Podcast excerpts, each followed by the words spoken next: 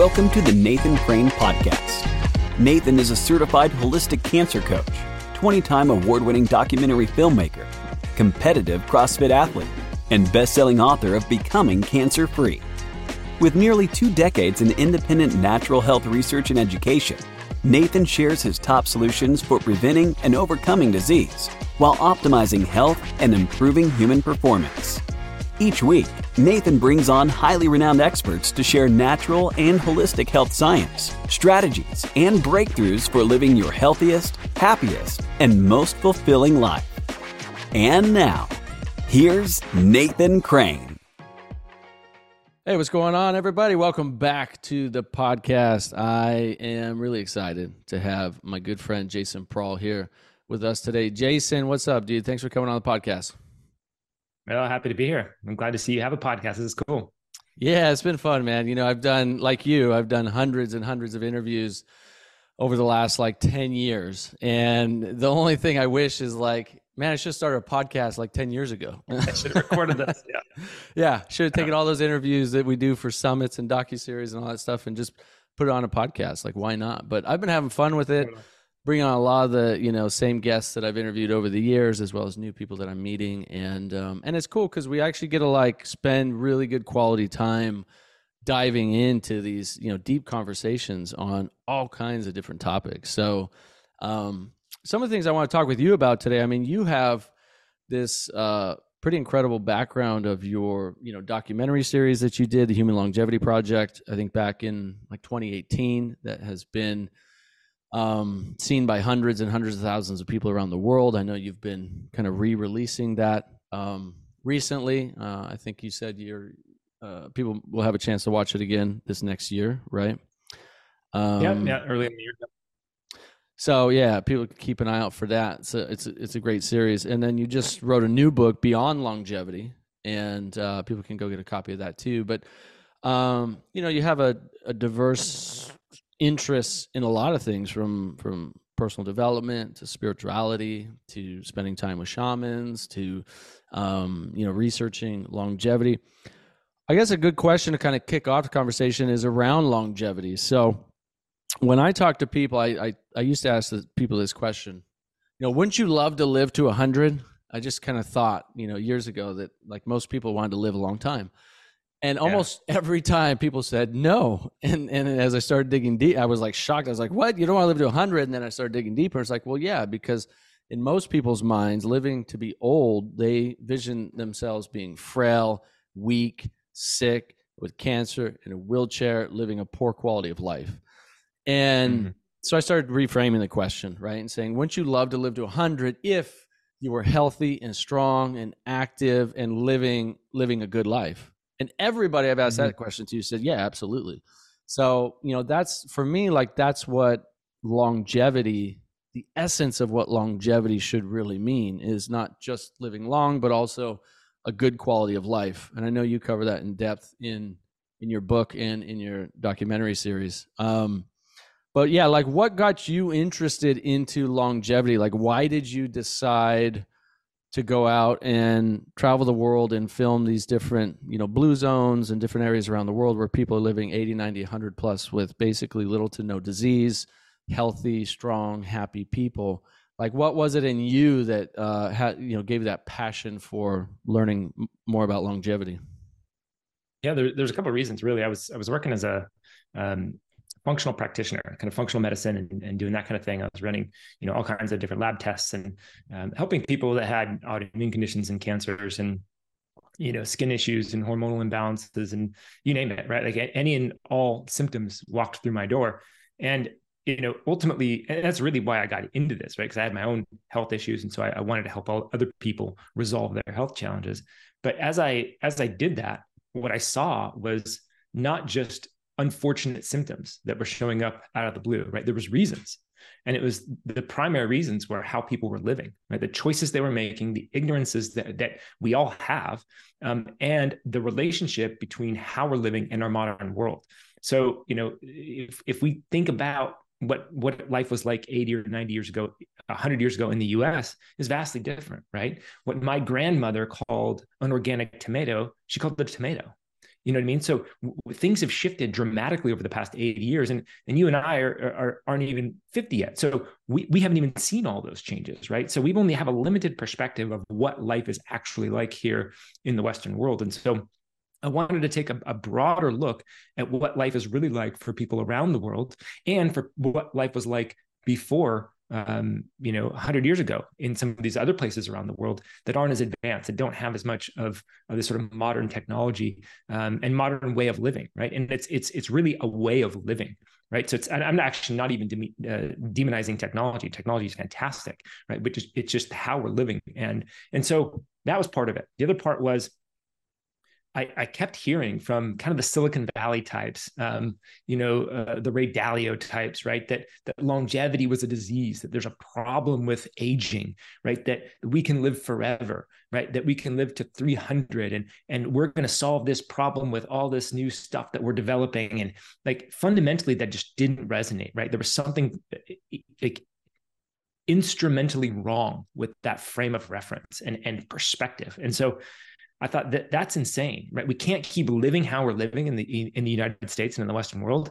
and then just think that technology is going to somehow, via nanobots or otherwise, um, some kind of AI is going to help us live a long time. It's missing a key aspect of what life is, what life can can do for us, what health is, where it comes from, right? God, spirituality, religion, uh, you know, the non-self aspect of who I am, like these bigger questions, right? It, it's it's absolutely devoid of all of that conversation, and so I, I just had a, I wanted to interject, um, as small as my narrative may be in that big big uh, discussion. I wanted to interject in there and and and give a different perspective on what aging is, what health is, where it comes from, how long we should expect to live, you know, the importance of death itself, right? Versus living forever, quote unquote. Like that sounds like hell to me. If we want to talk about uh, uh, what hell on earth would be like, it would be living forever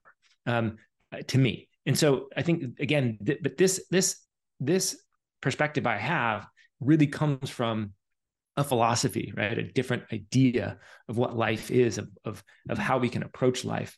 And so um, and and and that that's not something that I generated all by myself, right? It, really was informed by all of these people that I've had the pleasure to interact with, right? These indigenous leaders, these spiritual masters, right? These um, practitioners, these elderly people throughout the world.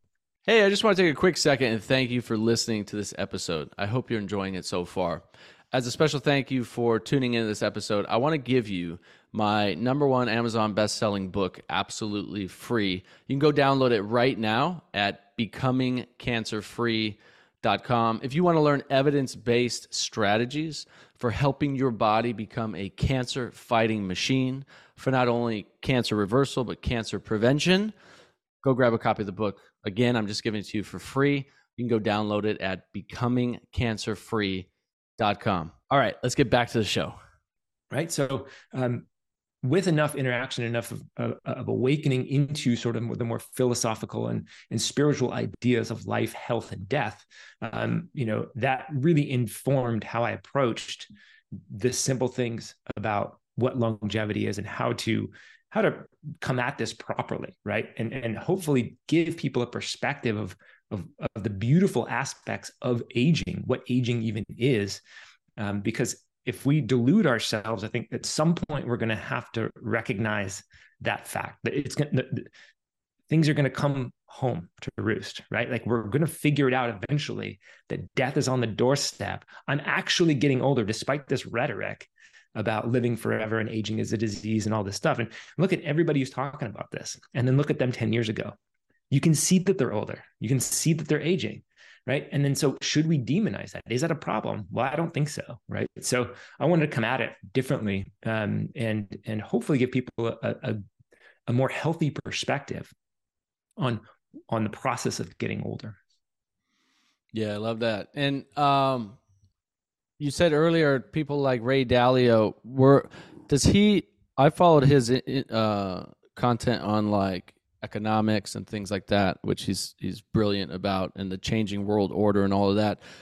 Does he actually talk about longevity and and all of that, or is that or were you thinking Peter Diam, Diam uh, Peter Diamandis for sure. I, am not sure Ray Dalio, but those those types. I mean, uh, well, when so you forgive said, me if I actually put him in the wrong category, but it is definitely the, the Diamandis types and Diamandis. And, and yeah. Even the reason I was asking that, is because right? like I remember reading you when you were speaking about that. I Peter's Peter's book Abundance popped into my mind, and I read it because I started reading it years ago when I was living in San Diego because of like it, it, it was promoted as like, yeah, you know, extend your lifespan and health and abundance and prosperity and live with vitality and all this stuff, right? It all sounded good. And then as I started digging yeah. into it, it was all exactly what we were talking about. It's all about, you know, technology and using, you know, pharmaceuticals and all kinds of things that were, it was more about using the technology of our modern day to extend our lifespan. And while I think that's fine for people who want that,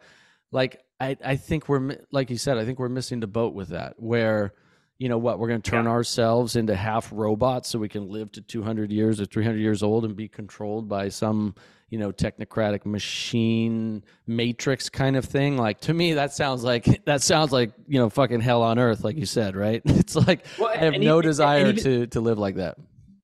Yeah, and even more fundamentally, right? Like if if I don't understand the impact of my choices in my household, in my own mind, right? If I don't understand those choices day in and day out and the consequences of those choices, then I can take all the stem cells, and I'm a huge stem cell fan. I'm a huge fan of all this regenerative medicine. I think this is a, a godsend in, in a huge way for people who are suffering from, you know, chronic diseases and symptoms and pains and all these things. So I think we should use all of that um, in the right context. Absolutely. And the deeper point is that if I don't understand how I'm using the things in my environment, and that's how that's affecting not only me but my family but my community my, the larger environment as a whole. If i don't understand that the coal power plants that we use are, are giving off mercury to the environment which gets into the, the oceans and the soils and, and impacts the fish and then i eat the fish and then i have mercury issues right? These are the types of things that if we don't understand the bigger picture then then then all of this regenerative health movement is just we're just going to be chasing our tail right, right. so so I, I, sometimes I like I'm with you on that. Like this, the, that's the that's the extreme, right? This like kind of like half man, half robot. And I think there's definitely people who are chasing that. But I think even more fundamentally, it's this: what are the choices that I'm making? How does my mental state? How does my negativity bias, which is essentially uh, fundamental in everybody. In other words, we have more negative thoughts than we do positive thoughts. How does that impact my liver function? Right? How does that impact my gut health? How does that impact my hormonal balance? So, if I understand that, now I can make choices on an individual level, right? My thoughts are essentially my thoughts. Now they can ripple out and have a positive impact on my family, my community, my environment. Absolutely. But those are my internal thoughts. That's a powerful thing. And in fact, it may be the most powerful thing when it comes to health and longevity is how we can inform our own system from the mental, emotional, and sort of uh, you know nervous system level, right? So, so that's kind of the deeper aspect of what I what I like to point to is like we have immense power and control of our own health, our own body, and what we choose to do and how we choose to live every single day has a greater impact on, on than just us, right? It has an impact on the entire environment, and the environment impacts us, right? So the Native Americans are fantastic for for their philosophies and their teachings in this realm, right? That we are we are just a, a, a piece of the web, right? And if we don't understand that, then we're going to create havoc around us, right? Look at all the the toxic like a, ba- a, baby's born and there's like a couple hundred different chemicals in the cord blood right that baby hasn't even made a choice yet in the world and yet they're impacted by the environment. This is the thing that we need to wake up to is how our our, our choices how our lifestyles how we're living affects everything around us right? Like we really aren't globally on that level yet right? And so um, each person that can make that choice to make just a little bit different um, uh, choices each day that's going that that does add up and makes a huge impact, right? And that to me is is just as worthwhile pursuing than this new regenerative medicine technology that's coming out. Hey, I just want to pause a second and ask you, are you enjoying this episode so far? Are you getting good value from this content? If so, then I know you're going to absolutely love Healing Life. At healinglife.net, you get exclusive and premier access to hundreds of the top world's doctors, experts, cancer conquerors and survivors, exclusive interviews that I have done with all these experts and doctors uh, that are not available for free online. They're only available at healinglife.net. So not only do you get access to all of those, but you actually get to speak with these doctors and experts and ask them any question you want about health and healing. And this is available exclusively to Healing Life members. You can try it out for free. Go to healinglife.net and you can start your free trial there. And uh, whether you're interested in learning more about detox or cancer, diet and nutrition and nutritional science, about diabetes, about heart disease, autoimmune disease, anti aging, longevity, all of these topics are covered in depth and more are continuing to be added at Healing Life. And again, you get to talk to these doctors yourself. So I invite you to set up a free trial at healinglife.net, and I hope to see you over there. Now, let's get back to the show. Yeah, I agree. I mean, I, I say I do agree with you on there are a lot of technologies that we have for health that are incredible, right? I mean, one example, someone I mean, you're in the cancer world, right? Like yeah, yeah. cancer stuff is amazing. Well, cancer stuff. I mean, I'm I'm even thinking like on a practical level, someone's leg gets cut off, and you you know you have um, oh, totally. You know, you have a prosthetic that actually you can run on, so people are able to continue doing sports and things like that, or yeah, you know, stem cells, things like that. I think there is a time and place for these things, but I also think we can go too far. And that's the question I think we have to ask ourselves is when does technology go too far?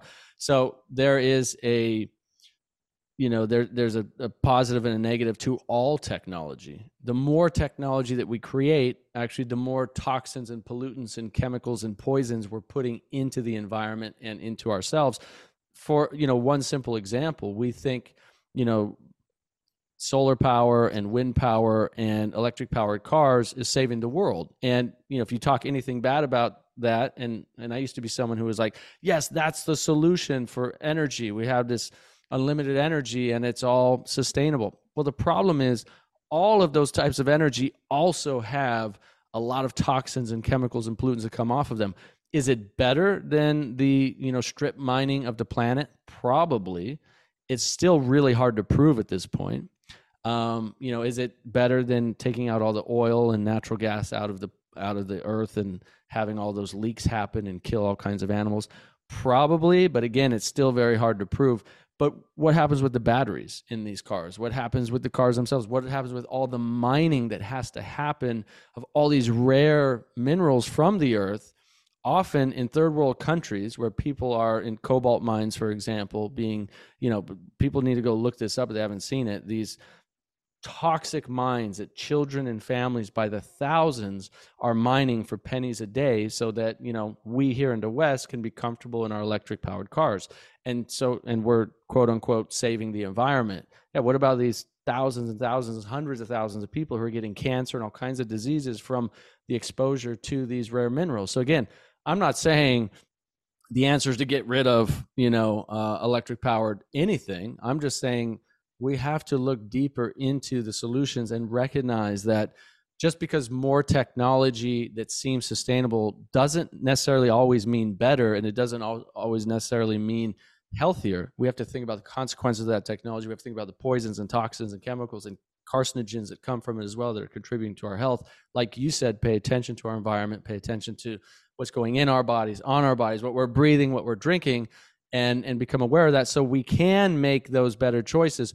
It's very hard to make good choices for your health if you don't know what is actually poisoning you every day in your water and your food and your air, right? So that's why I know you and I do the work that we do. It's it's doing the research and then educating and sharing with people so at least they can make better decisions for their health. I want to go I want to sh- go quick. back to the cord blood I want to go back yeah, cord blood thing real quick, and then and then yeah, please respond. You because you you glossed over it, and and I've actually done videos on this, and I find that a lot of people have no idea. Number one, and and they also think I'm lying when I talk about it. So I want to just reiterate what you said. Babies are being born today, and this study was done by the EWG.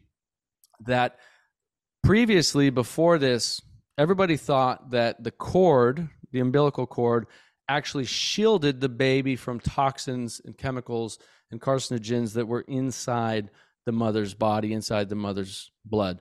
But what they found is when they actually tested the umbilical cords of uh, multiple babies, they found hundreds, literally over 200 cancer causing and, and endocrine disrupting and neurological uh, neuroendocrine disruptors inside the baby's cord blood. So what they realize, and then that's going directly into the baby, and now we're having all these babies with uh, born or within the first few years autoimmune diseases, cancers, um, chronic health conditions, all kinds of problems.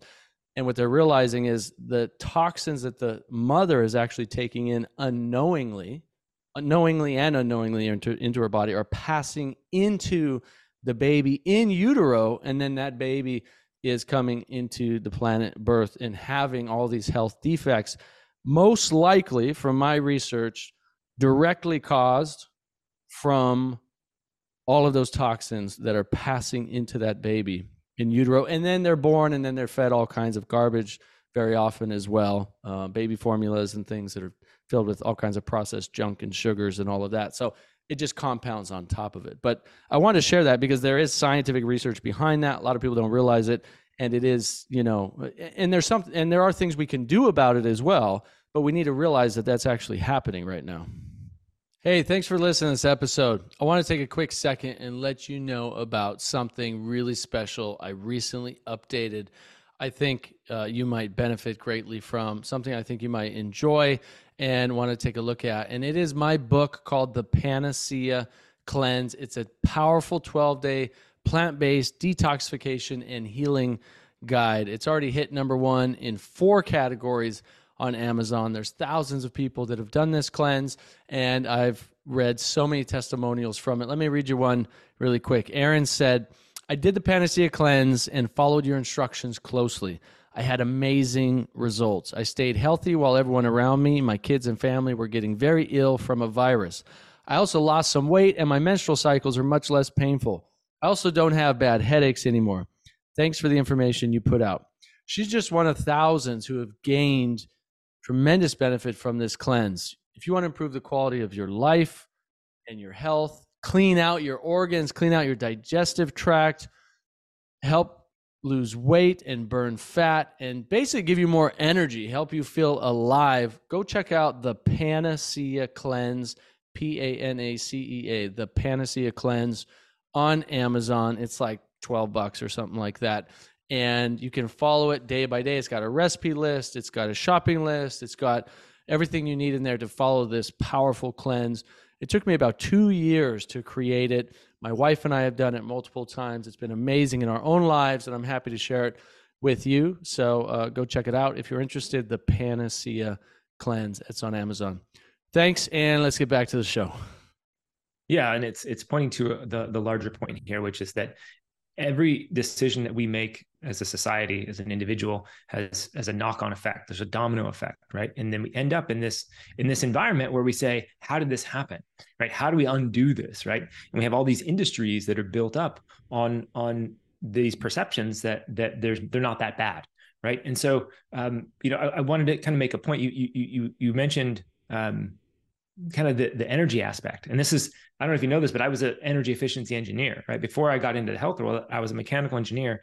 And, and one of the main things that I did uh, during my 10 year career was I would go into buildings, whether it be, let's say, a high school, for example, and we would we would do all kinds of analysis on the energy usage of these of these schools, right? So we would look at rooftop units and cooling units, and you know we'd look at lighting, and we look at the control systems, and we look at basically everything that's using energy, how it's using energy, how much is is kind of wasted in this process, and then what is the cost that, for uh, introducing new technologies or new units or restructuring the system in such a way that we can save energy and pay for the, the investment.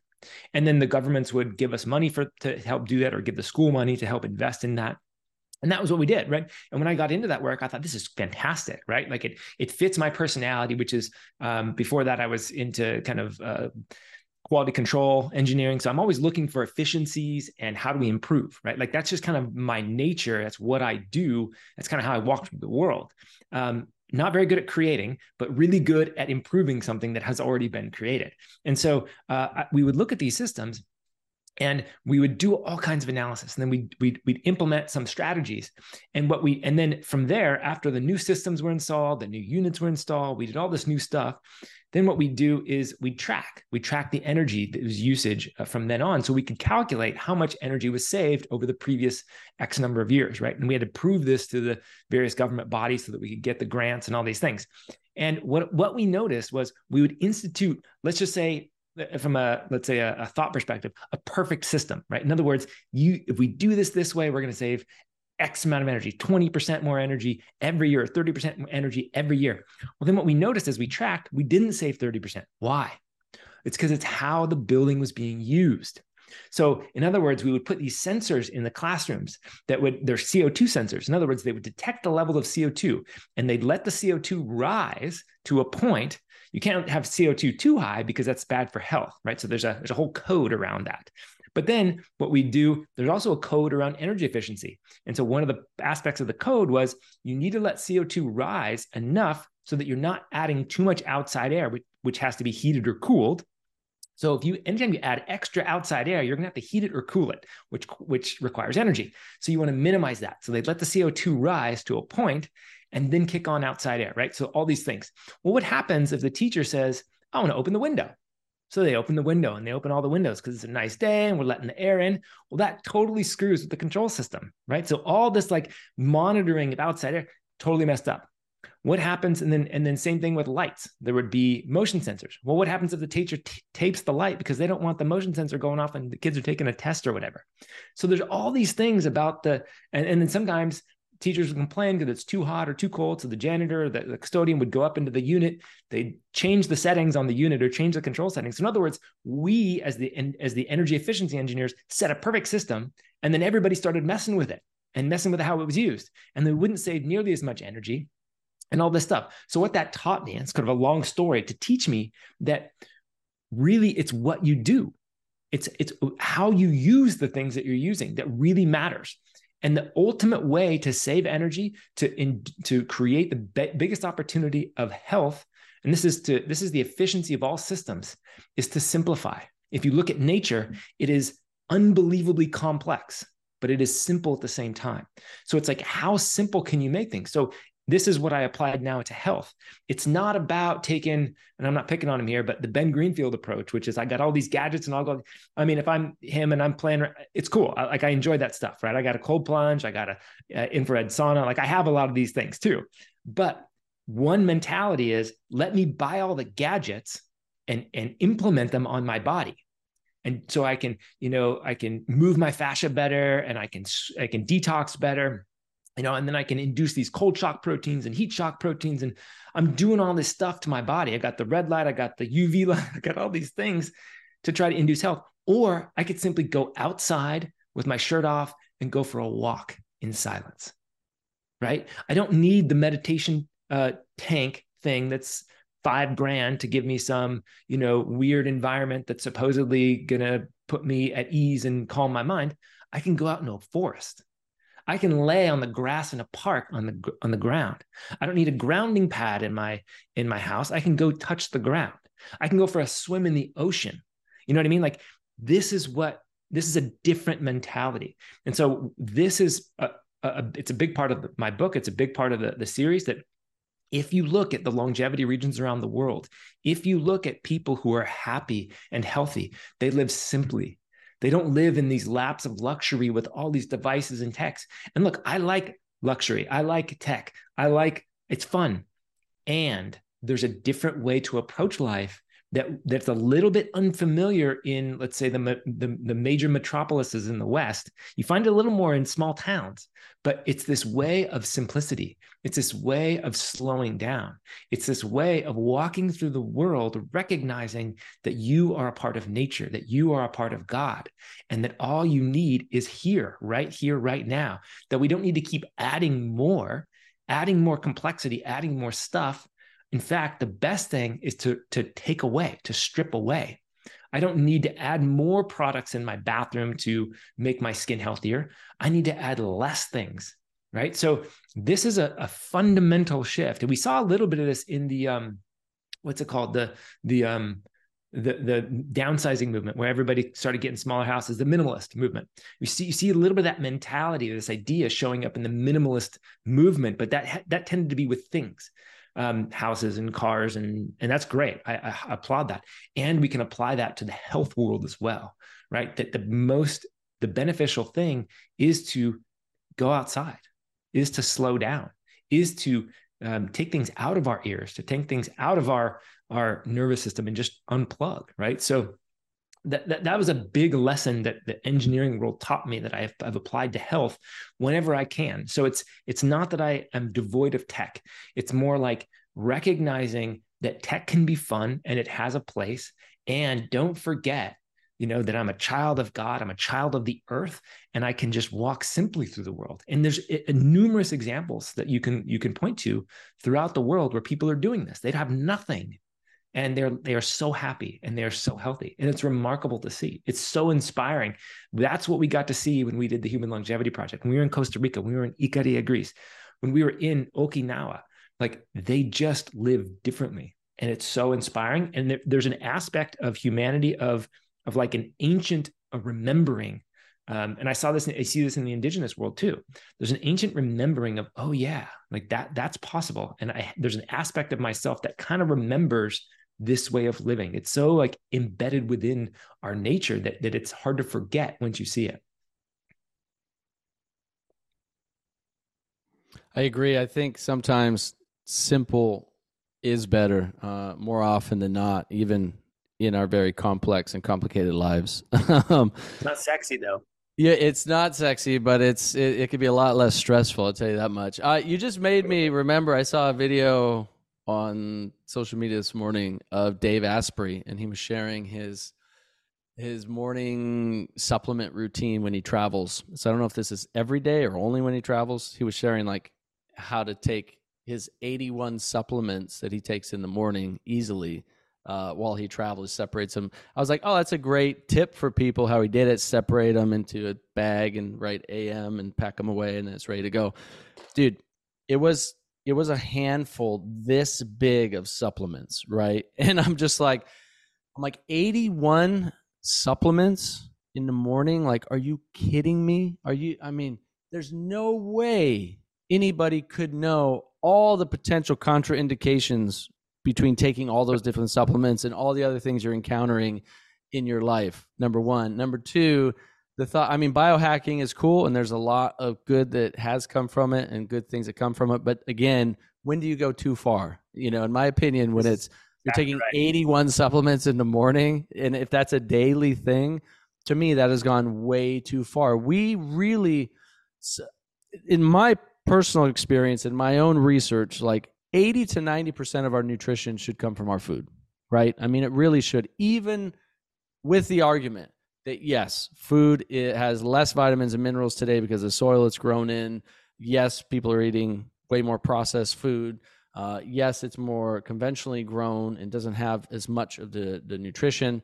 Even with that, if you eat a primarily whole food, nutrient dense, plant based diet where you are getting, you know, um, a diversity of foods. You're getting vegetables and fruits and berries and legumes and nuts and seeds and all these things on a regular day to day basis. You still can get 80 to even, I think, 100% of your nutrition that your body needs to thrive, to live a long time, to be healthy, to fight off cancer, to fight off diseases from your food alone.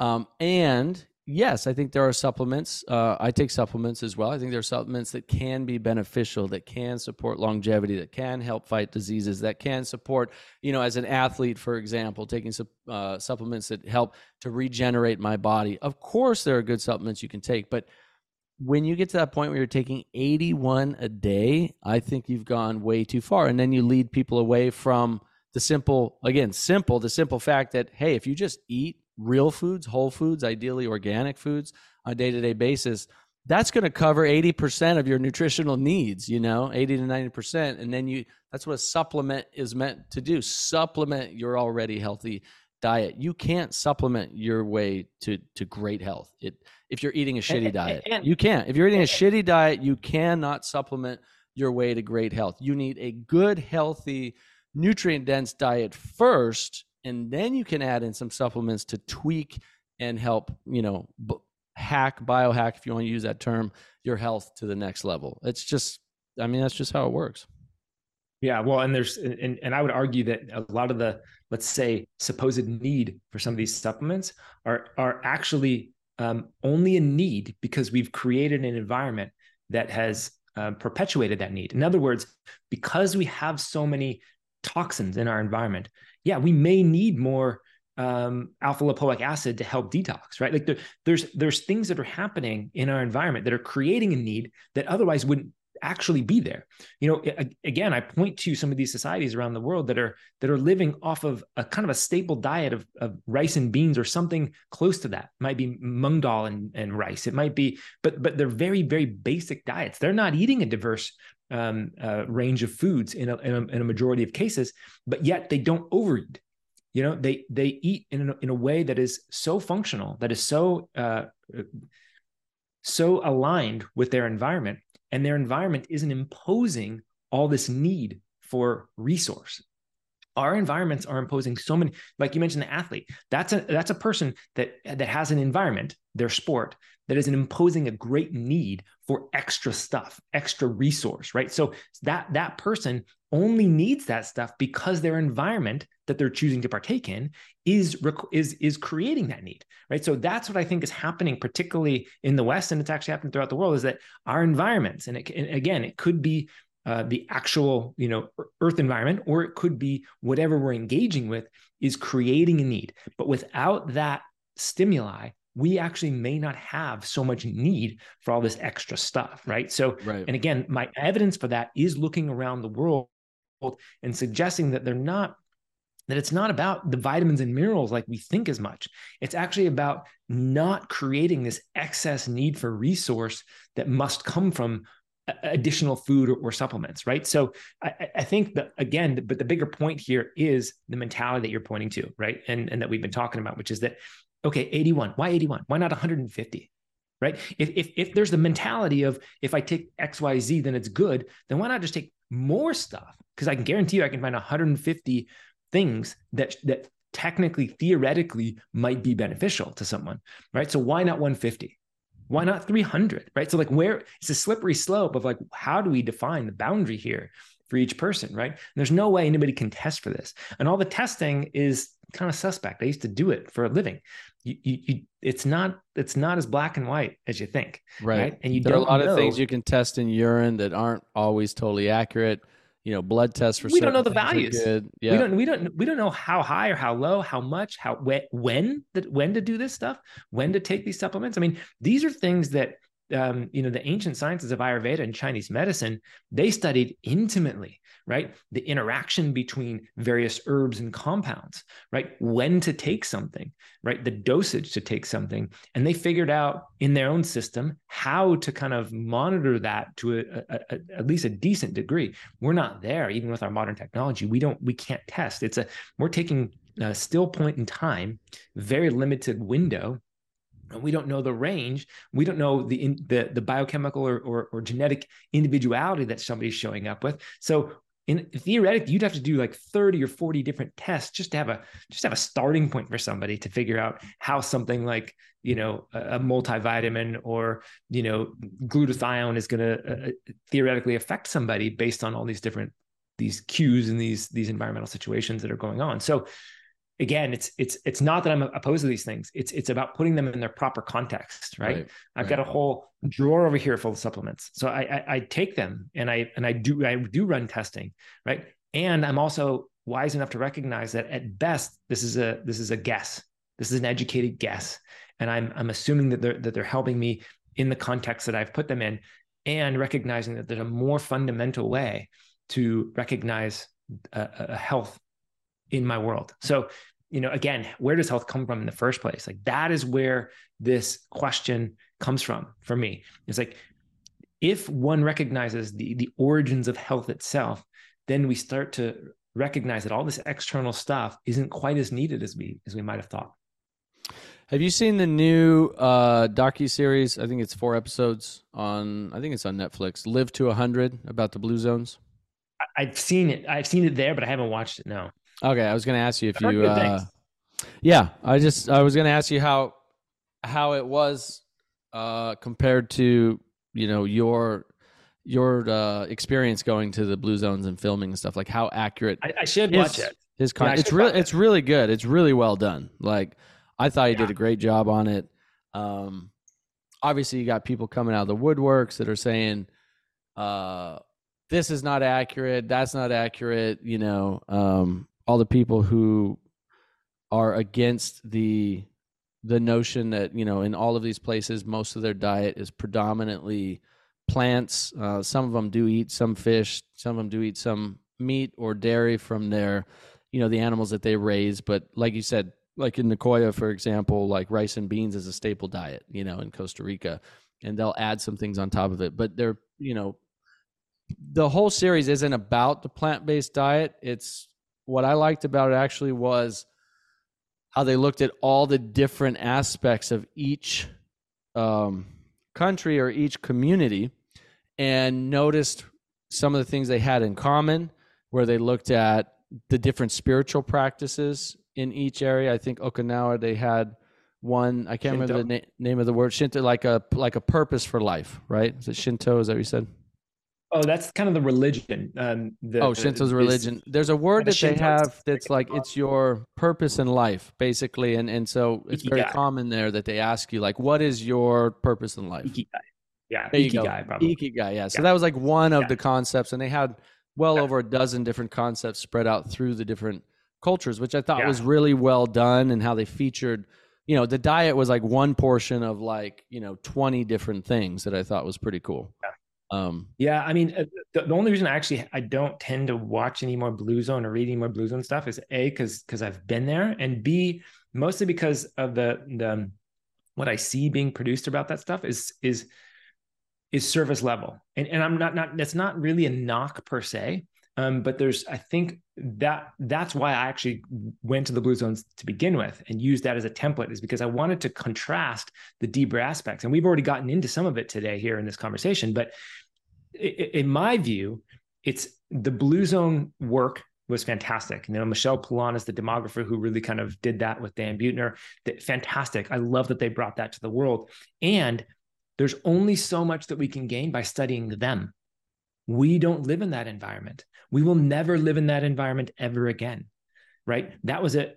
Somebody that's that's 100 years old today in Ikaria, Greece, or Sardinia, in the mountains uh, uh, of Sardinia, or in Okinawa, in the villages, they they grew up, right, in 1930s, 1940s, 1950s, in those areas. Many of those places didn't have electricity until 1960 or 1970. So imagine growing up 50 years of your life without electricity. You didn't have refrigeration, you didn't have, you know, a freezer, you didn't have a car, right? Like you lived a totally different life. Right? We talked about the cord blood. They didn't have, they didn't, they weren't a baby with 260 some odd chemicals in their cord blood. They breastfed probably till they were two or three or seven right? They lived in an entirely different environment. And right. if we think about a human being, we form in our first basically 25 years. But but the, the most important aspect of that is prepubescent, right? So in that, in that prepubescent formation is our internal working model of the world, to use a psychology term, right? How we view the world, how we view ourselves, how we view our family, right? Our emotional traumas, all of the things. And they grew up in a totally different environment, right? So that was part of the Human Longevity Project that I really wanted to point to was like, hey guys, this is great we can look at their diets we can look at their their practices we can look at how they exercise we can all that is wonderful and yes we should do that and we live in a different world the things that you and I have to contest with, and, and every American has to contest with, is that, well, not every, most Americans have to contest with, is that when we walk into a grocery store, we have to make a choice. Do I go get those yummy cookies that are organic? Or do I go over here to the produce aisle? Right? They didn't have to make those choices. They grew up in an environment that only produced food that grows in their environment. They had to face, you know, not as uh, food shortages due to weather issues, right? Due to some seasonal drought or seasonal something, right? So they face totally different challenges And we face totally different challenges. We have to say no to the food. They were just trying to get enough food and be able to share it and provide enough safety and security and and all that, right? So that's the deeper thing that I think is important, you know. And when we when we talk about food, I didn't meet a single vegan when we were out, okay? And yet, most people I talked with were mostly vegetarian, not exclusively. And then a lot of people, which was interesting, is they they would they, many would eat whether it was goat or deer in Costa Rica or whatever they would pig was a common one in many places. Why pig? It's because pigs are easy to farm. They don't require a lot of space. They'll eat all your extra leftover food scraps.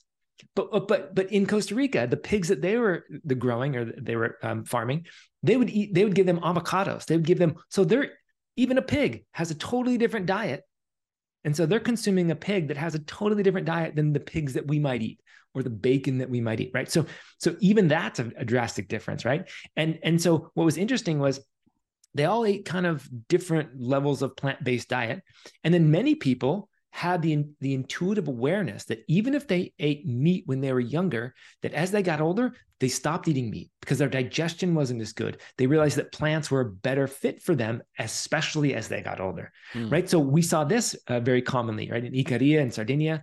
Some some people would say oh i used to eat meat when my wife was born but now i don't eat meat or vice versa right? So like there was a, a, whole wide spectrum but but what was centered around their diet was plants right? Because they control that environment so much easier right. and they recognize that that was better for their health. And so now imagine the other thing that nobody likes to talk about in the sort of blue zone longevity world is that let's take somebody from sardinia in the mountains.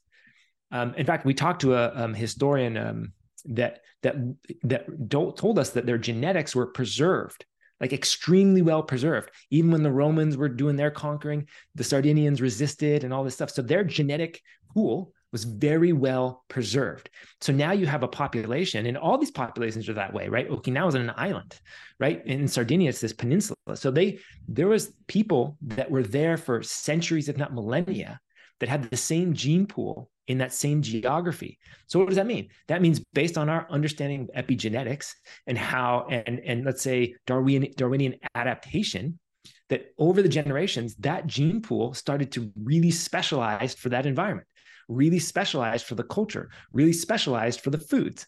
So now you have this gene pool that is so highly specific and specialized to the Sardinia mountains and the, the cheeses that they ate and the and the lack of fish in the mountains and the, the beans that they consumed consistently and the and the tomatoes and and the breads, tons of breads, right? So that gene pool was highly specialized for that same diet for hundreds of years, if not thousands of years, right? So now we have to imagine I don't know what your heritage is, Nathan, but mine's certainly not from San Diego, California, which would be kind of the, the Mexican kind of lineage that I've got some I've got some Viking I've got some Viking in my blood. My uh, part of my so are you eating part of my family comes from uh, comes from Denmark, and I did the research, and I'm like, oh yeah, our ancestors were definitely Vikings. That makes sense. Totally.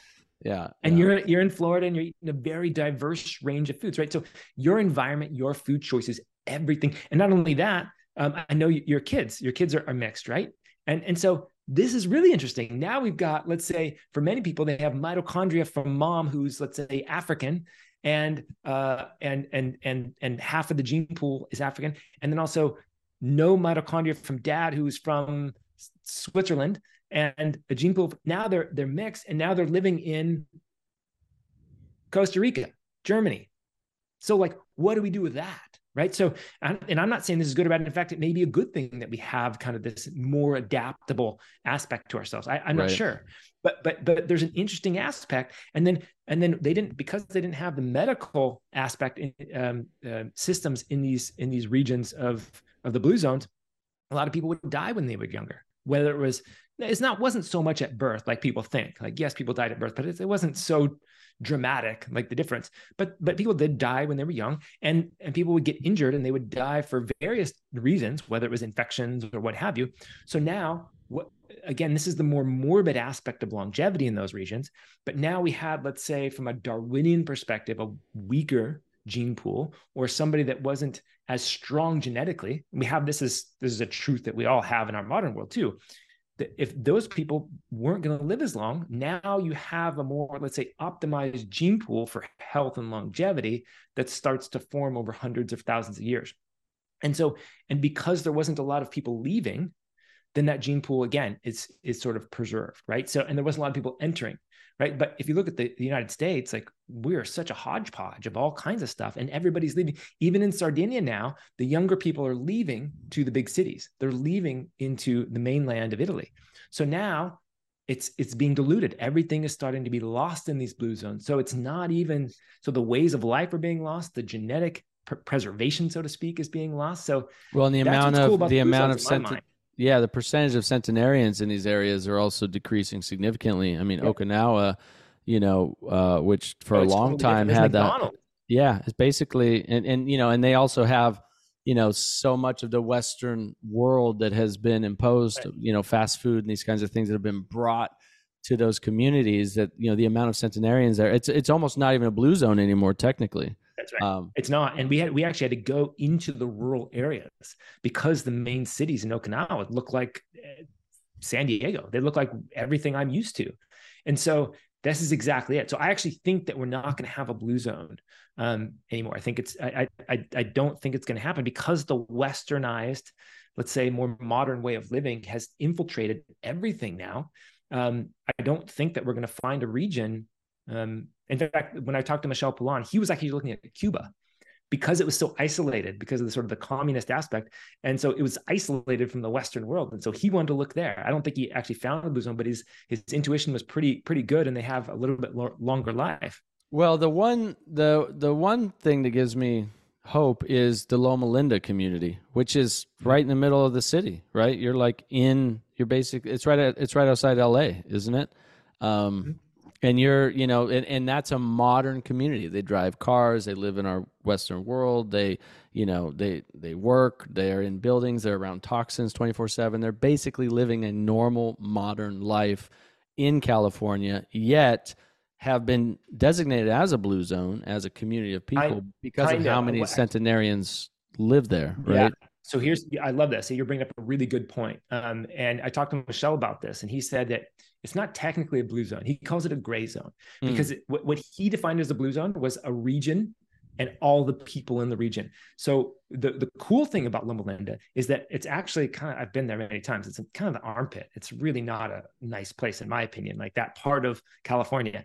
But the the the Loma, the, what's really fascinating about Loma Linda is the Seventh Day Adventists. Yeah. So that population specifically, which there's a lot of them in Loma Linda, but Loma Linda is not exclusively uh, seven day. So if you take all the population of Loma Linda, it's not really a blue zone. They actually included it in the original work because they wanted to have a U.S. city so that it would attract more U.S. people. Yeah, but it's technically again, the Seventh Day Adventist community that yeah. lives in Loma Linda and around that area, right? Yeah. But that is the cool point: is that the way that they are living shows us that they have exceptional longevity despite this kind of more modern way of living. But again they they take days off right? They're very religious. They they have a, a good sense of community.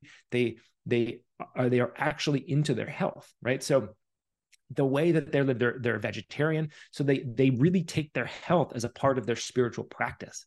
And so that is the perfect example. That's why i love loma linda is because they show us that exactly. We can't live like the blue zones. We'll never live like the blue zones. We don't have that environment to, to, to for us to thrive in and yet we can still do it right? Like we can still institute this lifestyle of longevity. And what does that entail? What does that look like in the west? And i think that was my main thing is how do we how do we create longevity in the west right? That's different than the blue zone regions. So what's your what's like your personal goal with longevity? Like, what what do you want to get out of this life and see yourself living? You know, do you want to be a hundred plus? Like, yeah, I'm, I'm more curious. Like, I, I I actually don't have a desire to live a long time per se, right? I want to live in the moment as much as I can. So if that means living a long life, great. But but somebody could theoretically live to 100 and completely miss the boat right and not be present um, to that process right so and yet somebody can live to 60 and be so present along the way that the 60 years they got were a true 60 years. You know what I mean? So so to me it's like how can I continue to deepen my my my presence in the moment? How can I appreciate what I have along the way? So it's really for me I, I have zero sights on how long I live. I actually don't really care because that's that's always going to be in the future. What I have to the only the only thing I have control of is how can I be here now and enjoying my days here. I could I could have this whole plan for longevity and get hit by a bus tomorrow right? So for me it's it's really about having that perspective.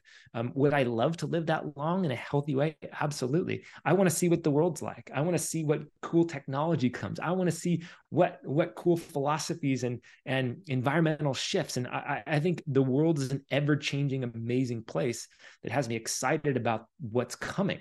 So i'm I'm eternally optimistic about where we're going and what we're going to do. I see that the world is only getting better, even if it feels more chaotic um, and seems more out of control. Um, so I'm excited for what's to come. So that's that's what. If, if, if there's any forward looking, it's more about that. It's like, ooh, I can't wait to see what happens, right? It's like it's like watching a movie or something, right? Like that's kind of how I feel. But the real practice for me is how how can I get better at being present? How can I get better at being right here, right now, fully in my body? Right. For many of my years, I'd lived out of my body.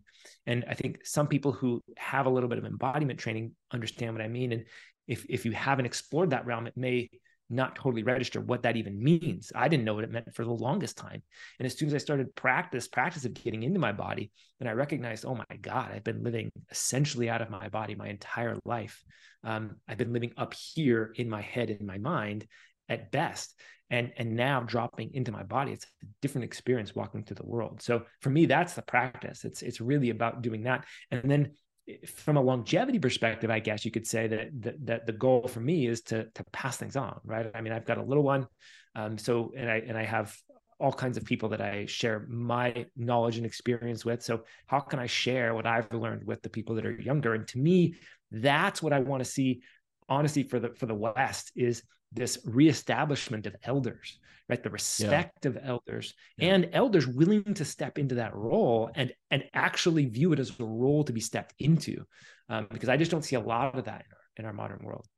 Yeah, when you when you spend a lot of time around uh, indigenous cultures and Native Americans, um, as I have, and I know you have as well, that's that's a big conversation that comes up because that's that's a big part of indigenous cultures not just here in the West, but all around the world, which is honoring the elders, respecting the elders, and as they age and, and eventually get to a point where, you know, they are not as mobile and they do have limited mobility and limited health, that you then the family's taking care of them, that the community's taking care of them, and they have their cognitive function to then share their wisdom of life with you. And so it's There's something we have, yeah, and the, yeah, it's crazy. It's like we've gotten so far away from that here in the West, where it's like, oh, you get old and decrepit, we send you away in a home and you know get you out of here.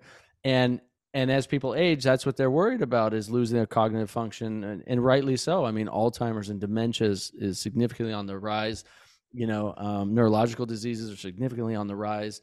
All these chronic health conditions, and then people are so you know struggling financially just to barely take care of themselves that then they can't even imagine taking care of an elder family member so it's like yeah get them out of here and uh, we love you we're but we're sorry we can't take care of you you know you need you're to go to home or somewhere kind of a burden yeah, on burden. society right and sure. so i think that's a, that is a two two part focus as as you were you know briefly talking about which is one as we age we should think about taking the best care of ourselves we possibly can. So we can age with wisdom. We, as my friends George and Sadina Capinelli say, who run an organization called Age Nation, you know, um, in the second half of life, learning how to age gracefully. So when you're 60, 70, 80, 90, if you live that old, that you have your cognitive function, you have your health, you are not a burden on your family or your community, and you do the best that you can within your control. Not everything's in our control,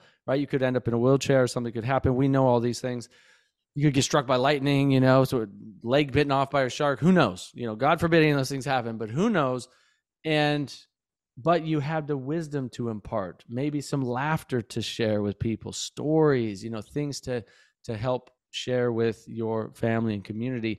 And then we as individuals, as children of our parents, of our elders, think of okay, when they do age, how can we be in a position to support them, to learn from them, to respect them, to you know care for them just like they cared for us when we were you know in diapers. If if you do you know those you tuning in do have obviously somebody cared for you when you were in diapers um the uh, you wouldn't have made it. So I think that is um, it's a beautiful thing. I've been talking about it with a lot of Native American tribes in council, in conversations, as well as a lot of just younger spirit, you know, people in into spirituality, uh, having this conversation for years and years because I think it's it's incredibly important, dude. We have the baby boomers who are we're going to have the largest um, oldest group of human beings on the planet or here in the west in all time that we know of coming up very soon and most people you know are not in a position to take care of themselves or have someone take care of them. So it's it's a real it's a real concern. Yeah and and i think um, again it's like it, there's such a, a fundamental shift with this whole process right? Because who are the elders that we're returning to, right? As young people, right? I, there's nothing more that I get excited about than having um, an elder that I can look to. And I'm not talking somebody that's 90. I'm talking about somebody that's 60. That's just a little bit older than me, right? And it's it's um, we have a, probably I think a mutual friend, Keesha Ewers, Dr. Keesha Ewers. Um, I talked to her about this, and and she's at that point in her life where she's stepping into the elder role and she's embracing it. She doesn't see it as, oh, that means if you call me an elder, that means you think I'm old. No, no, no. She goes, I understand what this means. This is a great honor. This is a this is a duty. This is um, something that that she doesn't take lightly, and she steps into it, recognizing that that she can make a, a huge difference at playing that role. Right, like I'm I'm viewing it as a role more than an age. Right, it's not yeah. an age thing.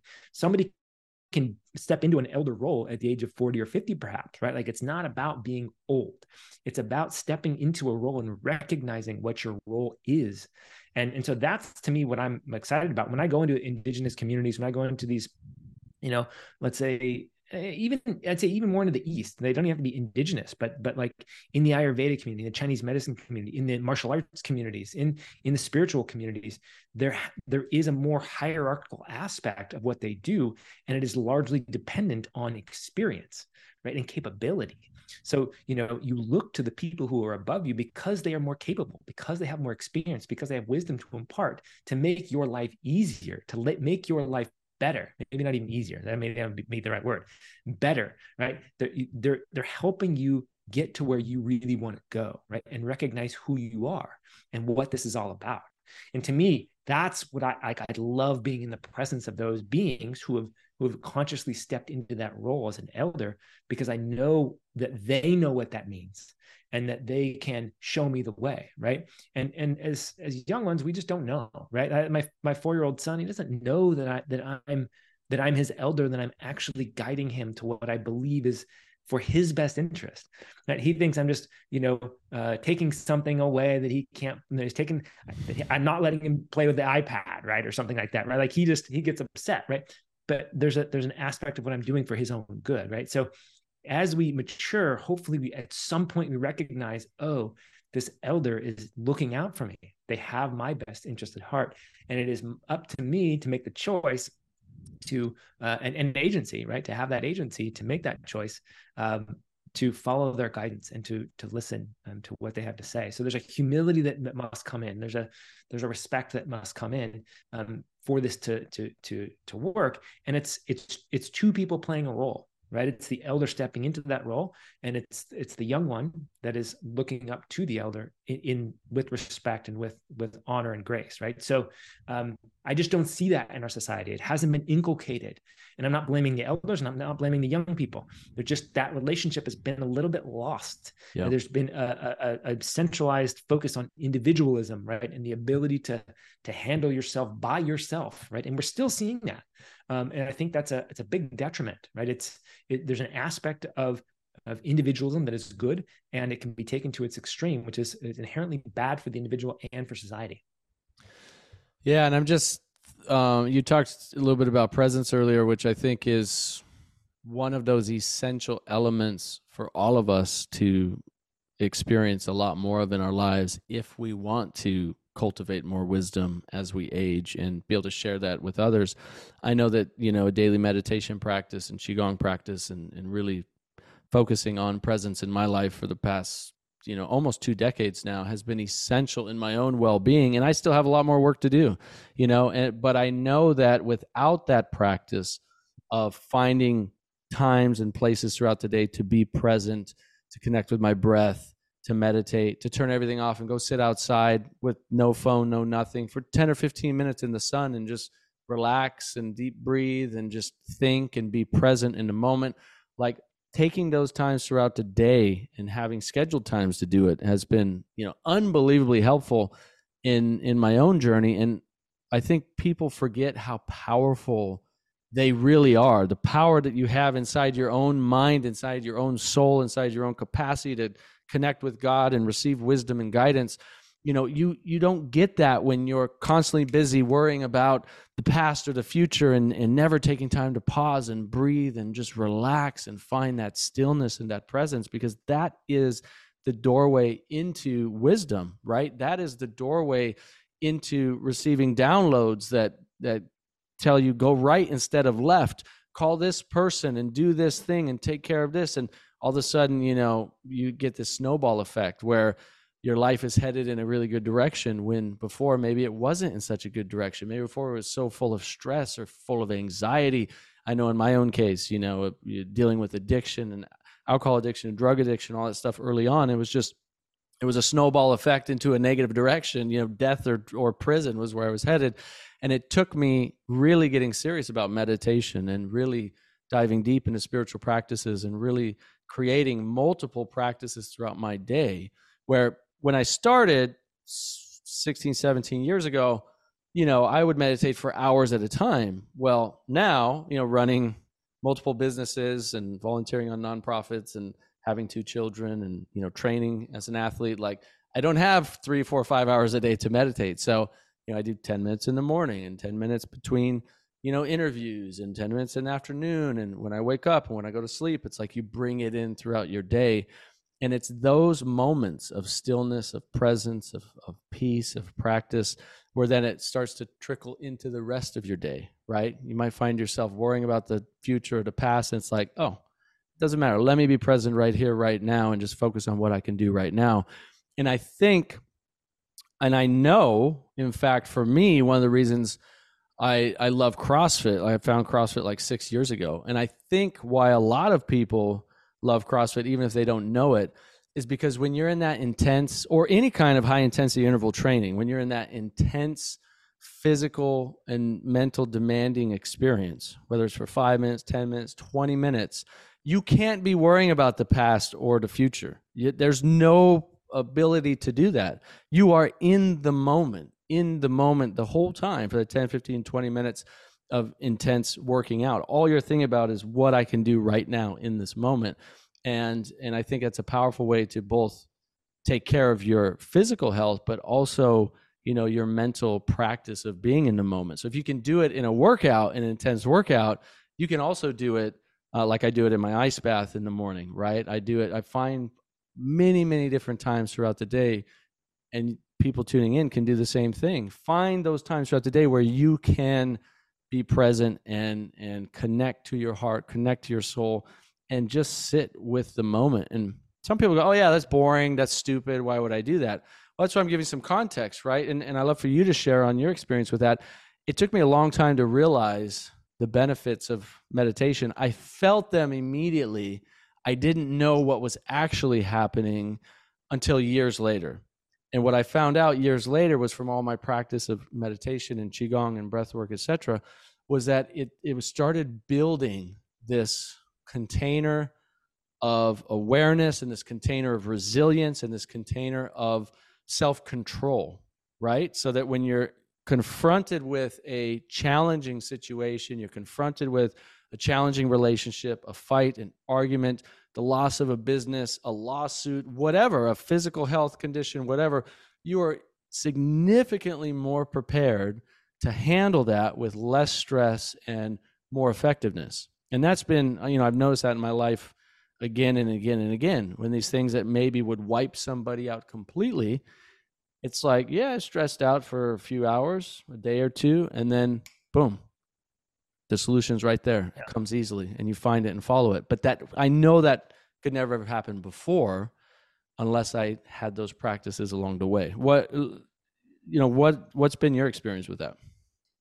Well, you, you remind me of a of a quote that um, a man in in Sardinia, I believe, said. a 98 year old guy, and he he told me, um, you know, when I was younger, the body was busy and the mind was still. Now the problem I see is that the mind is busy and the body is still. Right. And I thought, wow, like that is such an, an insightful thing to say because it's not about exercise. It's about moving the body and stilling the mind, right? Like you mentioned that with CrossFit. People still do that with gardening, with playing with their dog, with playing with their children, like whatever they may love to do that involves moving the body, it, it has an inherent quality to relax the mind right and what what do you see around us right we see we're we're not moving as much and our minds are going nuts right? And so um you know really what i was thinking about as you were as you were talking was the process of deconditioning right? Human beings are the most adaptable creatures i think that we that we know of right? We can adapt to different environments and different uh, temperatures and different foods. Like we are so unbelievably adaptable.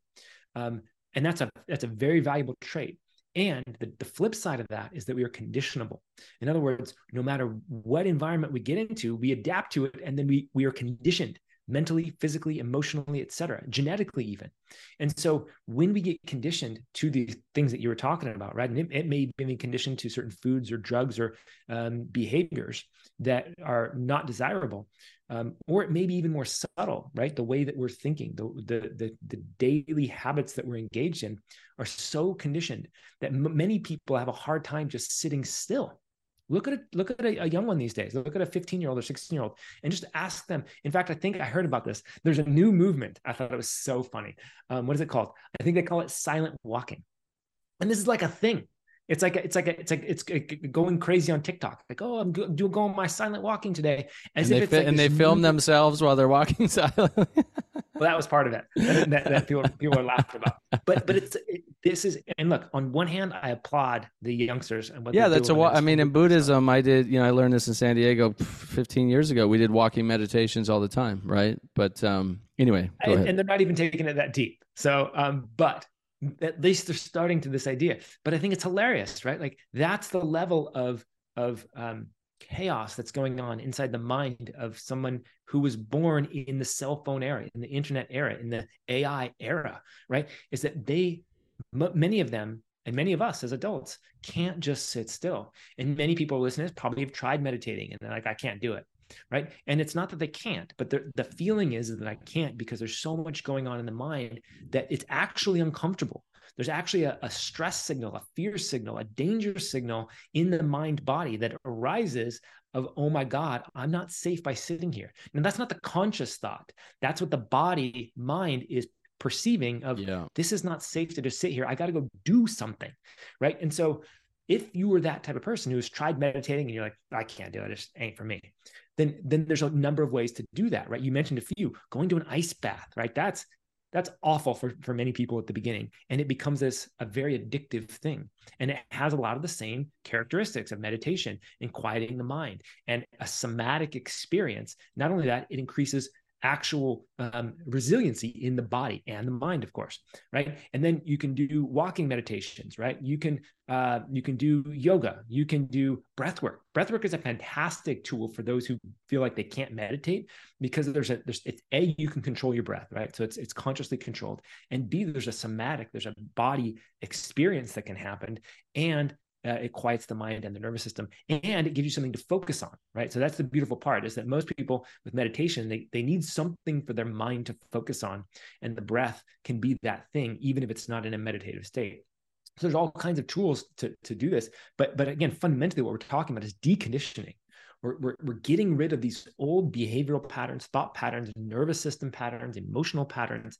And there's a lot of things that can do that, right? So uh, you mentioned a handful of them. And, and I think anything that's going to incorporate the body is going to be more effective than otherwise, especially for many of us today, right? And so if you're if you if if meditation is not your thing, find a way to incorporate the body, whether it's a Pilates class or yoga class or a CrossFit class, right, or a breathwork class or play or you know anything that's going to any kind of movement um, uh, aspect you will start to decondition right? And then at, and this is what i love about changing behavioral patterns.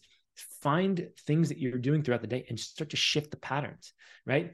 This is why so many people um, have a different experience when they go on vacation or when they um, go any kind of trip it's because the entire environment's different so their behavioral pattern shift their mental pattern shift their emotional pattern shift right? So so it's it's really a process of deconditioning and when we can start to decondition now as you mentioned the container for what's really here starts to grow right? That all the external stimuli and all the external aspects of reality start to fall into the background and what starts to show up is me and my awareness and who i am and what i am and what i'm capable of and how easy it is just to be here right so um, it's a big process i mean I, I think it's a lifelong process and there's that first little part that if you can just kind of get over the hump then it starts getting a lot more fun, a lot easier. And then life just starts to organize around you. Like that's the cool thing about you know that you hear about the secret and and all these uh, money people talking about you know money makeover money money mental makeovers and you know they're trying to change the prosperity and the happiness and the and and the, the experience in the world well that starts to naturally shift um, as you start to decondition the old habits and old thoughts and old emotions and old nervous system patterns, the reality around you starts to change, right? And like this is why I love the spiritual practices, the qigongs, the embodiment practices, the breathwork stuff, the yogas. All this stuff starts to change the internal state, and reality organizes around you. That's the cool thing. You don't have to project your new state onto the world it naturally starts to shift. And like that's the when when you start to notice that then it's like it gives me goosebumps. It's like that to me was always what i was waiting for as a as, as a young one. You know when i was younger and trying to figure out life i had to impose myself on what i got to fix something i got to do something i got to learn something. I have to i basically have to carve my environment to what i wanted it to be right? And and that worked to a degree but what I found was so much easier and so much more effective was that as I start to decondition myself, my reality starts to naturally organize itself around me in a way that's more harmonious, that's so much easier, that's so much more fun, that's so much uh, more exciting, right? Like I'm not, I don't project my thoughts as much onto the world. And so therefore anything can come in right so it's it's such a cool reality to live in and, and again I, I, feel like i'm just scratching the surface but i've recognized at least a point of it to enjoy it and to, to keep doing some of this deconditioning so that reality can organize in the way that's into my best interest i've been reading more about uh, the essenes lately mm. and their actual yeah. daily practices they have seven morning practice one every for every day in the morning uh, one for every day in the evening, one for every day at noon, um, and then every seventh day the Sabbath, and then every seventh Sabbath the Great Sabbath. All of these spiritual and physical health and mental emotional practices, where they're you know literally connecting with what you know what they call the angels, uh, like the angel of the sun, the angel of the earth, the heavenly Father, the the angel of the of uh, like the you know nature the food et cetera et cetera and literally meditating on each of these different aspects. So opening themselves to it and then meditating upon each one um, and a different one for each day. And as i've been you know reading through their practices more and more it's really cool because i'm like yeah this is exactly what we do in qigong right? So i've once i once i discovered qigong um uh, the first time I experienced qigong, I didn't even know it was technically qigong. Was in I was living in San Diego, and this was probably, you know, somewhere between 14 and 16 years ago. And then I met a a, a master qigong teacher, Ming Tong. You know him um, in Santa Fe, New Mexico. Probably, I think it was in 2000. Uh, 15 or 16 maybe and then i started studying with him and uh, went to his retreats and started practicing daily and and have been practicing ever since. And what's really interesting to me is how this practice that's thousands of years old, some say 5,000, 7,000, 10,000 plus years old. You know, there's documented uh, practices of Qigong uh, all the way back to the Yellow Emperor, for example. Um, those are the same kinds of practices that the Essenes practice. It's this connection to uh, the the natural world around us. It's this connection to opening ourselves to the energies of the universe, the energies of God, you know the the energies of the natural world around us for our health and healing, for our awakening, for our longevity, for our happiness, for our joy, and then meditating and reflecting on these things daily. And, um, you know, the Essenes are from about the second century BC, so a thousand years ago. And, you know, here they are um, practicing the same things that people in ancient China practiced five, seven, ten thousand years ago you know so it's amazing how these practices and they call it something different but it's the same thing and then you go to india you know you've you've uh um you've done a lot of work uh, with ayurveda right? And research on ayurveda and these ancient indian health and spiritual practices. And you see a lot of similarities in the ancient yogic practices as well. And so people have been our ancestors from all around the world have been tuning into this wisdom for centuries and discovering that there is so much more in the intangible realms of our existence that we can connect to to accelerate and activate our own inner healing, our own inner awakening, so we can live with more joy and health and happiness and longevity. And I think, I know for sure in my own life, that has been unbelievably beneficial to me in so many ways with my businesses, with my work, with my health, with my family, my kids, my wife. Um, and I think it is also something that our culture desperately needs right now is the ancient practices brought forth into our modern time so that we can live with more peace. Stop having so many wars. Stop living in so much fear and anxiety and stress and depression. Stop living with so much chronic disease and actually live healthy happy lives. I mean i really believe every person is here has the opportunity and ability and the right to live a healthy, happy, peaceful life. And yet there's so many things that are preventing that. But with these kinds of practices and traditions, uh, we we could change all of that. Um, and that's you know I find that incredible. I find it fascinating. I feel like I, I, I, wanted to record that as a commercial for my book because that was that was the essence of what I wrote the book for and actually created the series for, which is that there's ancient practices, guys, and they come from all traditions all over the world. And they may look different or sound different or may have different names, but that's exactly the things that we need to bring forth from the past. And then also, yeah, here's some cool new stuff that we have too right but it's like let's not forget about that like there's a there's an indigenous um, teacher, ma- master from from uh, Colombia that he uh, that I, have learned from throughout the years, and he talks about fasting as a spiritual payment. So I love these these like names that they mm. give these things, right? Like it's a spiritual payment, right? Or um, communing with nature is kind of a spiritual payment, right? In other words, there's these things that we should do in order to to be grateful for for what we're given and to give back to nature, to give back to God, right? And so what, what a cool way to think about it. And, and isn't it funny that that fasting as a spiritual payment is is practiced in a lot of indigenous American cultures. It's uh, been known about in Ayurveda and Chinese medicine. It's uh, known about in all the religious teachings as something that's really important for not only spiritual health, but also physical, emotional, and mental health, right? And then now we have Western science talking about what fasting does to the body. And it's a little bit more of a materialistic point of view Nevertheless, it still gives us confirmation that all these traditions, all these cultures, all these religious groups have known for thousands of years that taking a break from food and even taking a break from water and food is beneficial for us.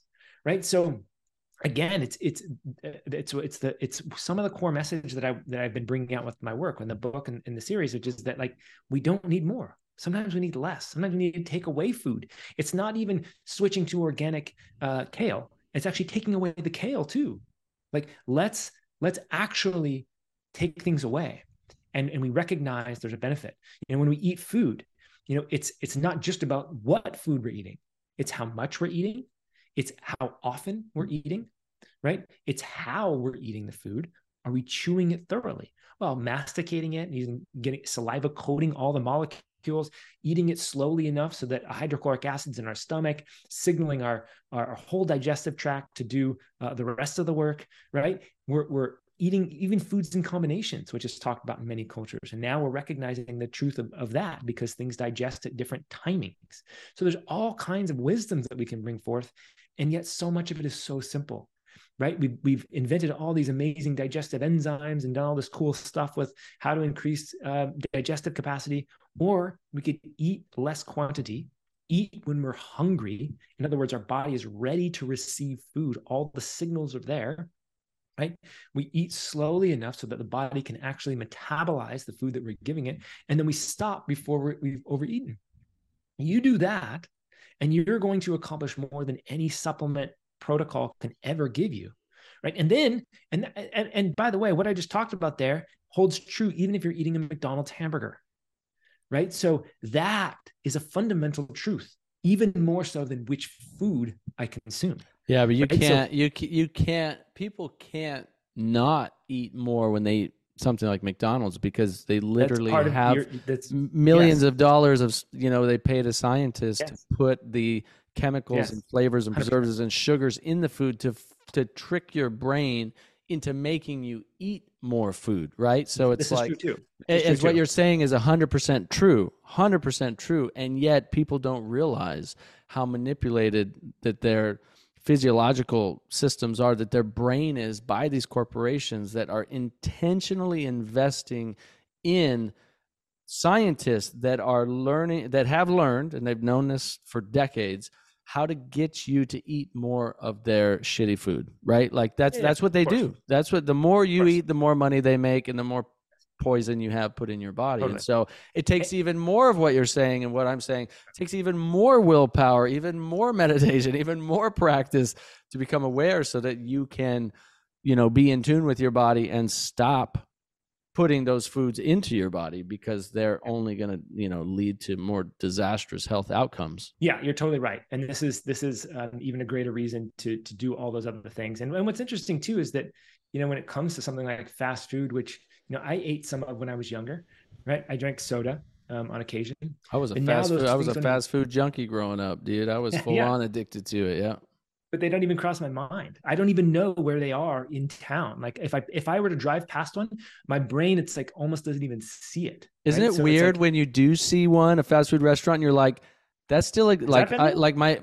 someone said something about Taco Bell the other day and I was like Taco Bell still exists? Like are you serious? Yeah. Like in my mind like those places don't even exist anymore out in the world. It's funny how your brain is like shut off to those things because I couldn't tell you where a single fast food restaurant is where we live. I mean, and it's, and it's it's again, it kind of speaks to my point of like almost reality starts to organize in a different way. Yep. Right. It's not that the reality shifted. It's like it's our perception. Reality. Yeah. That's right. It starts to shift, and so um, that's that's the amazing part is that uh, when you start to eat better, things happen with your emotional mental and spiritual health. When you start to do spiritual practices things happen with your with your physical mental and emotional health and your choices you're making right? So everything has this unbelievable interaction. And it's why that you know for any of us who are trying to improve our health we don't have to do all the things. We just got to start somewhere. And as you start and you build everything starts to to build on itself and you create this amazing foundation for for what healthy living starts to look like right? And and that impacts everything around you. So um, again i think it, it, it comes down to the choices that we make and the awareness that we have. And, and i'll go back to the point i made earlier about chewing our food thoroughly and eating slowly and eating at the right time of day right? Circadian rhythm wise you know eating not eating a huge meal right after we just did a crossfit workout because your body's not ready to receive and digest. It's caught in sympathetic overdrive. So there's timings of all this stuff right and so as we start to get become aware of this stuff, we start making better choices. As we make better choices, it has it has downstream impacts on everything. I was caught when I was younger in a place of constant struggle with my health. I, that, in other words, my focus was so narrowed on getting better and, and fixing the problems that I had with my health that I actually couldn't follow my dreams. It was I, I shouldn't say couldn't. It was very difficult to even realize what my dreams were.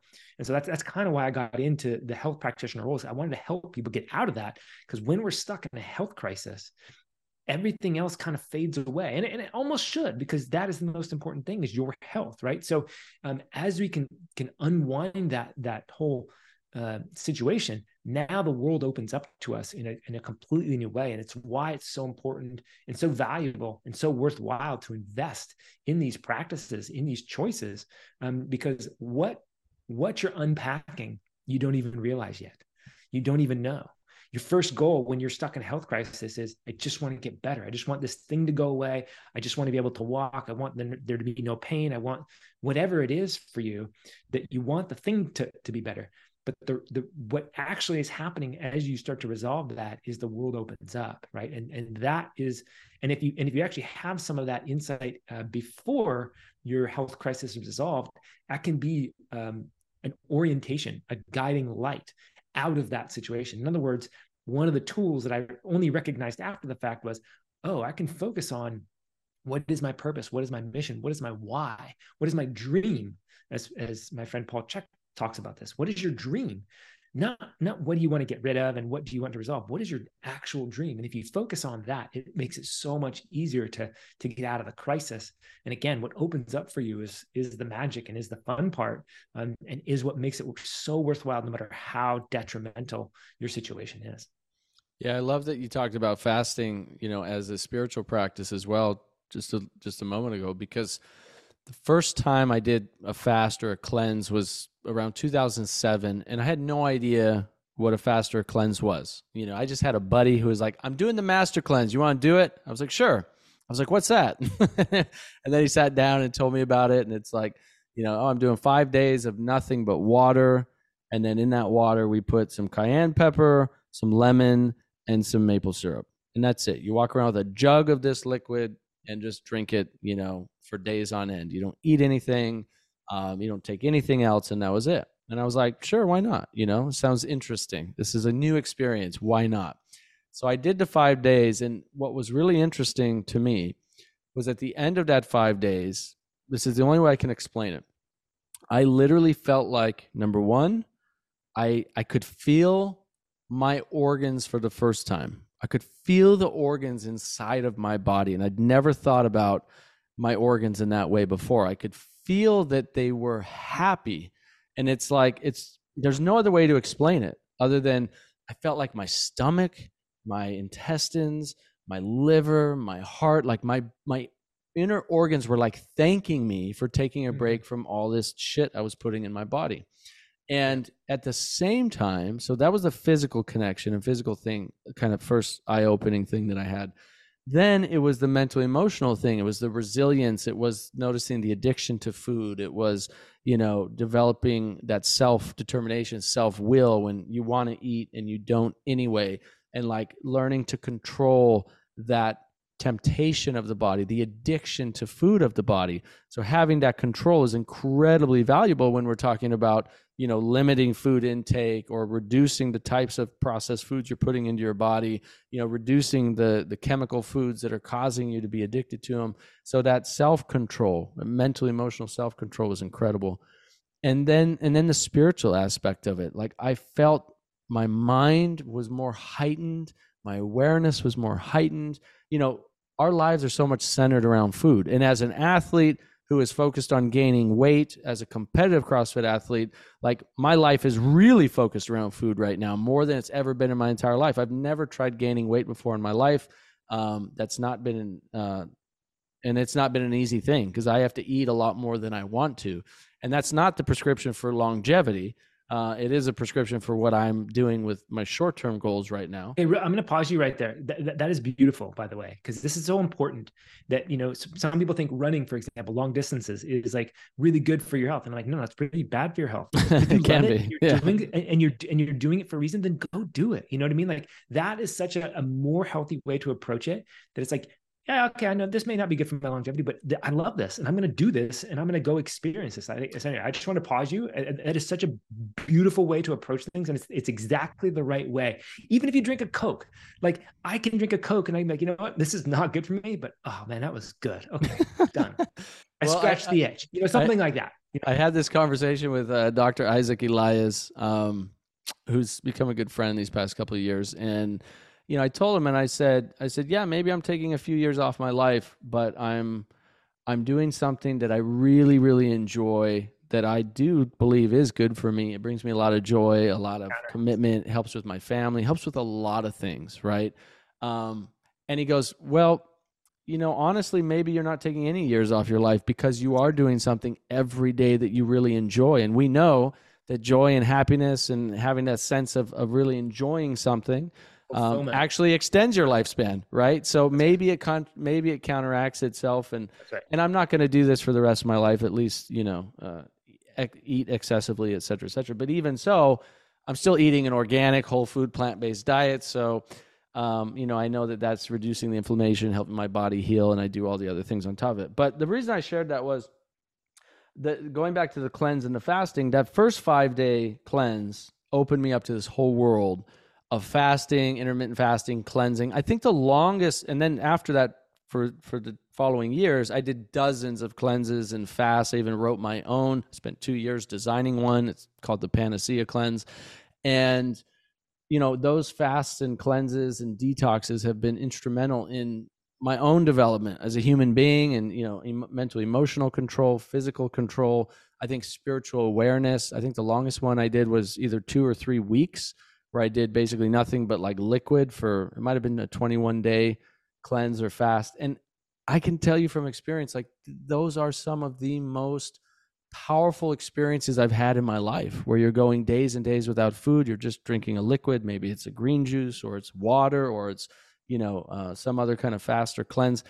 Your body is like, it, it, it's aching to have that experience to release these toxins to to take a break from the digestive process to really get into autophagy and deep healing. Um, there are many stories of doctors i've interviewed over the years of people who went on a 30 day or 60 day water fast and their cancer was gone uh, at the end of it, you know. And water fasting, you got to be careful with. You definitely want some guidance, some doctor support. It's very powerful. That. That's that's part of the the challenge of it. Is it's it's actually so effective that it can be harmful if if if not if for some people because 100 percent so toxic. Yeah. So I mean, don't don't take this as like, oh, I have cancer. I'm going to do a 30 day water fast. Like, get some. There are fasting clinics around the US yeah. and in other countries where you can get doctor support on it. But just to put a pin in that, um, I'm glad you talked about it because fasting is not only in, in cleansing and so forth is not only amazing for the physical body, but the spiritual awareness that comes from it, the insights, the clarity, the energy. For me, it's on day three. The first two days suck. They're like they're fucking terrible. You're like all you can think about is eating, and you just want you know you just want to eat, and you're kind of like a little bit anxious and whatever. And then by day three, it's like I and many others I talk to have, have you know, you enter into like a heightened state.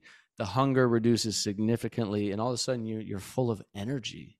You know, you're like yeah. full of this life yeah. force energy that's been awakened. That you're like, well, this is pretty amazing. I could do this for days, you know, and it's, I do it forever. Really yeah, I've had that as well. Yeah, and it's interesting because you know, that that first period is the deconditioning process, right? That we talked about before. It's like you, you're you're not only is your mental and emotional state conditioned to eat food and accept food, but your microbiota are conditioned to the regular intake of the same foods typically that we eat day in and day out. And so when you remove that, now the whole body has to decondition. It has to completely uh, change to a new reality. And so it's going to adapt right? And so as it adapts to this new reality of, of no food or, or or let's say juices for example if you do like a juice cleanse or juice type of fast um, now it's a new environment that it's going to adapt to. So your whole body is going to adapt to that process.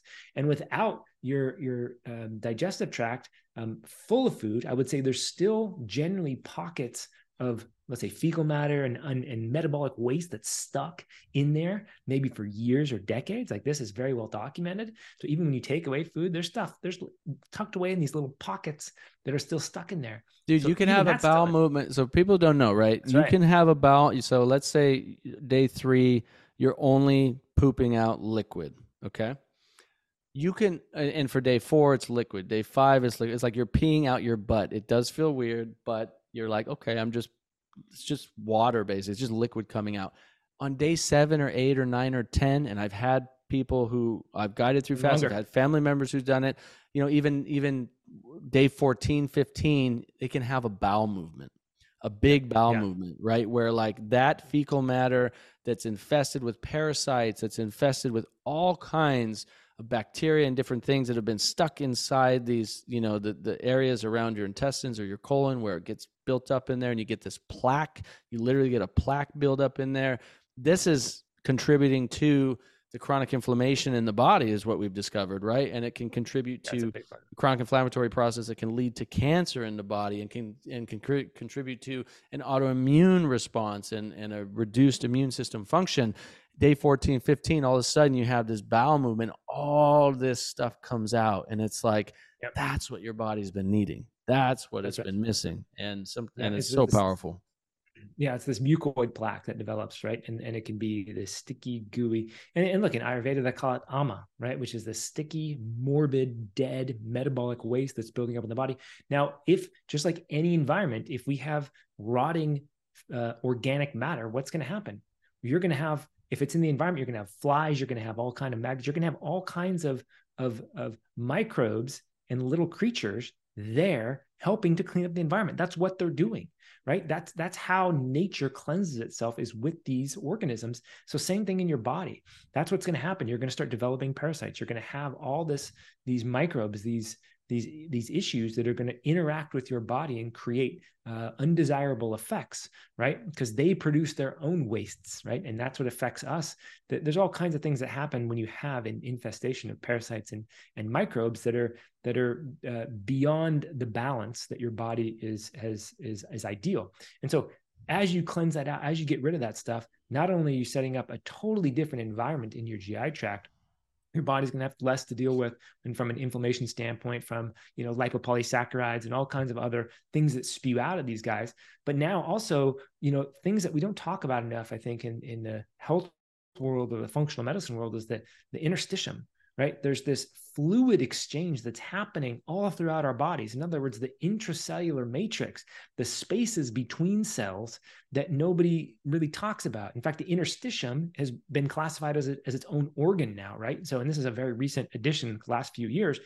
But the fluid exchange that's happening, that's that's inter uh, tied intimately with the lymphatic system, with the you know the veins and the circulatory system, the fascia into Eh, eh, right the fascia and the, and the interstitium into the gi tract because that's essentially what's happening in ayurveda's panchakarmas and, and their techniques of cleansing actually have a lot to do with this facilitating the waste that's spread throughout the body in the joints in the in the brain and the various aspects of every tissue and every cell of the body starts to move its way into the GI tract and out of the body. So I mean the, the GI tract and the and the and the urinary tract and the breath and the sweat right? These are our primary uh, modes of, of excretion. And so we want to be sweating. We want to be, you know, getting rid of the stuff through the GI tract, through the urinary tract, um, and and through the breath, right? Which is where exercise comes in, right? Which is your, even breath work this is the process of cleaning up the body but oftentimes the, the, the primary thing that needs to happen is the is the removal of all the the stuff in the bowels. If we have a imagine it's just like any other system. If the if the bowel's constantly full then then you're the not only are we is it are we having to remove that stuff that we're that's constantly entering our body but it's almost like there's this positive osmotic pressure almost. It's like it's like everything's being forced into the body. We want to force things out of the body right? And so many of us don't spend enough time um, in the absence of food to allow our bodies to actually get rid of waste. It's like imagine if you constantly brought in new food and new toys and new furniture and new clothes into your house and you never got rid of anything that that was old. Like and you just kept buying more stuff. Amazon's coming to your house 15 times a day and you're never throwing anything away. Well your house is going to be an absolute disaster and it doesn't even reflect on the fact that all this stuff may or may not be useful. It may be useful but you have too much. We don't have the space. We don't it's cluttering up the the entire space. Now imagine if you live in a house if you've ever been to like a hoarder or let's say quasi hoarder and there's so much stuff piled up in the house your whole and you're not used to that you're like oh my gosh it, it affects your mental capacity. It affects the way you you behave. You you move through the space differently. You eat differently. So the environment itself has changed and now it's causing a, a totally different reality for you to show up. Same thing that's happening in our body. And and, and in ayurveda ama they say is the root of all disease. Every single disease is because of ama. In other words, this morbid, toxic, metabolic waste that is in the cell, that's outside the cell, that's in the organs, that's everywhere.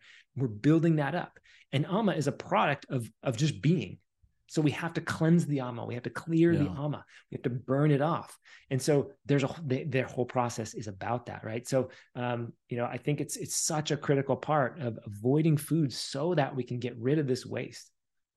Yeah, it's so powerful, man. I don't know um, why we didn't open up the conversation talking about poop, but I'm glad we at least finished the conversation talking about poop. Um, Got to have it in there somewhere. It's really important. So uh, I, I get this question all the time, like what for people who want to cleanse or detox or fast. Like I've, um, I recommend the uh, the you can go get the book I put together super cheap on Amazon. It's called the Panacea Cleanse. It walks you through a 12 day cleanse that I spent two years designing. That's a really powerful uh, detox and cleansing process that I built it so that you kind of transition into it and then you hit some peak cleansing states and then you transition back out instead of some of the cleanses I've done where it's like you shoot right into the intensity and then you shoot right back out, which I don't recommend that. You can have some, you know, Herxheimer reactions and different problems because of that. So people can go check that out if they if they want. But um, I just wanted to say, Jason, um, number one, it's been an awesome conversation, dude. I appreciate you coming on, and uh, we've we've talked about a lot of really cool stuff. So thank you. Um, you're super brilliant for sure, and